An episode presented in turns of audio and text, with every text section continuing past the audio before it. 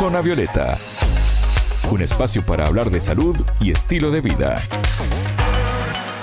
Bienvenidos a Zona Violeta, el programa de Sputnik. Es un gusto recibirlos. Martín González los saluda desde Montevideo. Le damos la bienvenida a Anabela Paricio. ¿Cómo estás, Anabela? Bien, Martín, muchas gracias. Diabesidad es el término que han acuñado especialistas para denominar a una de las grandes preocupaciones de la salud pública en todo el mundo. La alta prevalencia de casos de diabetes y obesidad alertan a concientizar a la población sobre esta problemática que en el 80% de los casos se puede prevenir. Un experto hoy nos habla sobre este tema. Zona Violeta, los rostros de la noticia.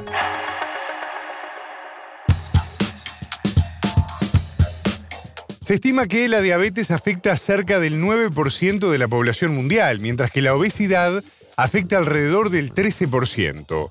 La fusión de estas patologías se perfila ser una de las grandes afecciones de nuestra población, Anabela. Así es, Martín. La obesidad y el sobrepeso causa resistencia al funcionamiento de la insulina y esto genera un estado hiperglucémico en el organismo.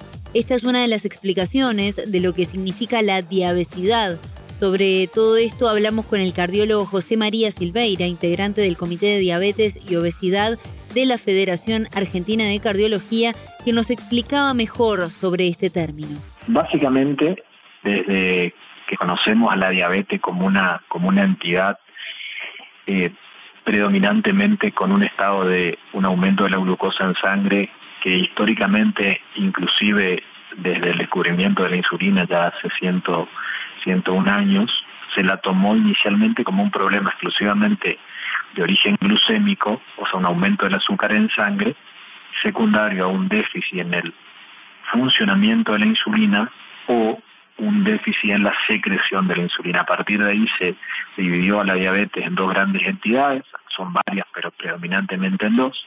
Una que es la, la, histórica juvenil por déficit en la secreción de insulina, porque hay anticuerpos que atacaban el páncreas, y la tipo 2, que era relacionada o que es relacionada a un déficit en el funcionamiento de la insulina, lo que aumenta la glucemia en sangre. A medida que pasó el tiempo, vemos que estos pensamientos se han empezado a modificar, en especial con la gran pandemia de obesidad y sobrepeso que existe a nivel mundial. Tener en cuenta que nosotros en Argentina tenemos el 60% de la población adulta sobre el límite del peso deseado. Y la prevalencia de la diabetes está en aumento en forma lineal con este aumento en la obesidad. Con esto quiero decir que la obesidad o el sobrepeso es causa de resistencia al funcionamiento de la insulina y es causa de estados hiperglucémicos. Si nosotros tomamos la glucemia como una cuestión lineal, con valores en que nos diagnostican prediabetes o valores que nos diagnostican diabetes, pero básicamente es un nivel lineal con un aumento progresivo del estado glucémico.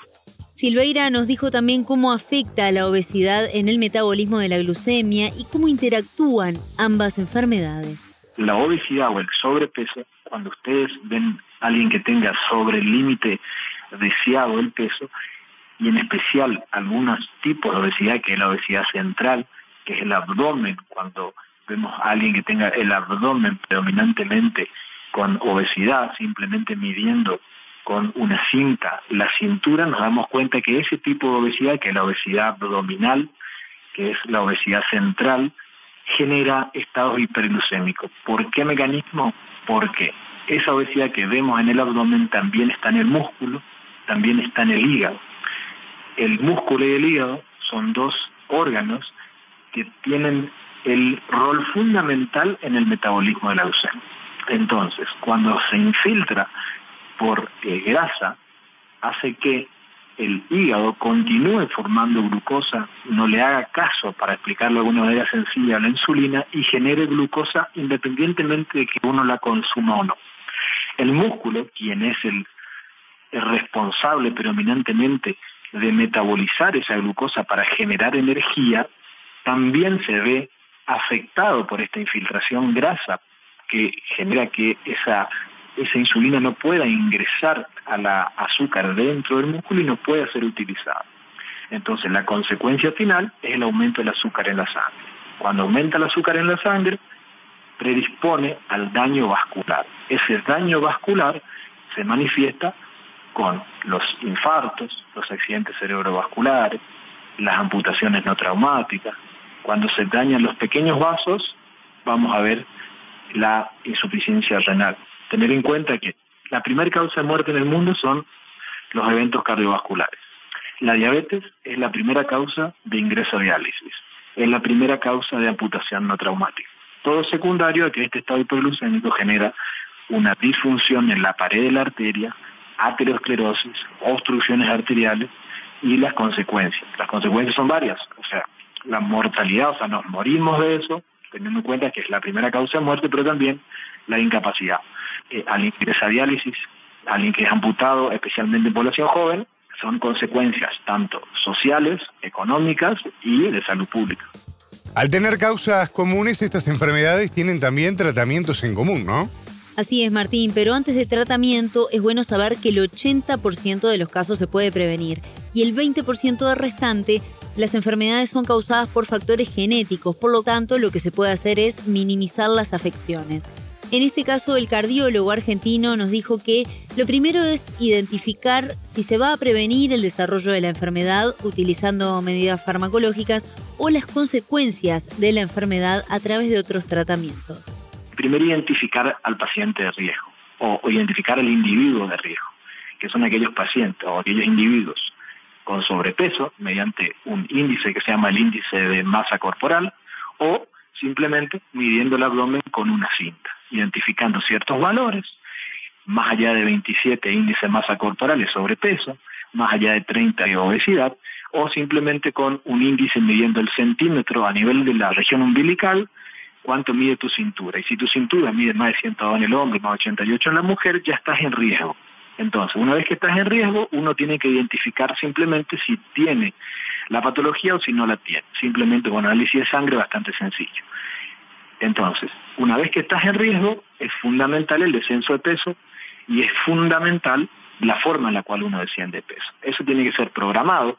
Existen un montón de dietas que seguramente las escuchamos todo el tiempo, que hacen descensos de pesos abruptos y demás. Lo ideal es que uno persista con una nutricionista, haga un plan alimentario, haga un plan de actividad física, según la Organización Mundial de la Salud, la obesidad infantil es otro de los problemas a nivel mundial que preocupa. Silveira también se refirió a la importancia de tratarlos a tiempo para evitar afecciones graves en edades tempranas. El inicio de la enfermedad va a ser mucho más temprana que el inicio de un adulto con sobrepeso. Entonces, vamos a tener en un tiempo determinado adultos de 30 o de 25 o 30 años ya con la patología establecida, lo cual el primer evento cardiovascular lo van a tener en los próximos 5 años. O sea, vamos a tener, y ya lo tenemos, jóvenes con infarto, con accidente cerebrovascular, entonces hay que actuar en la temprana edad.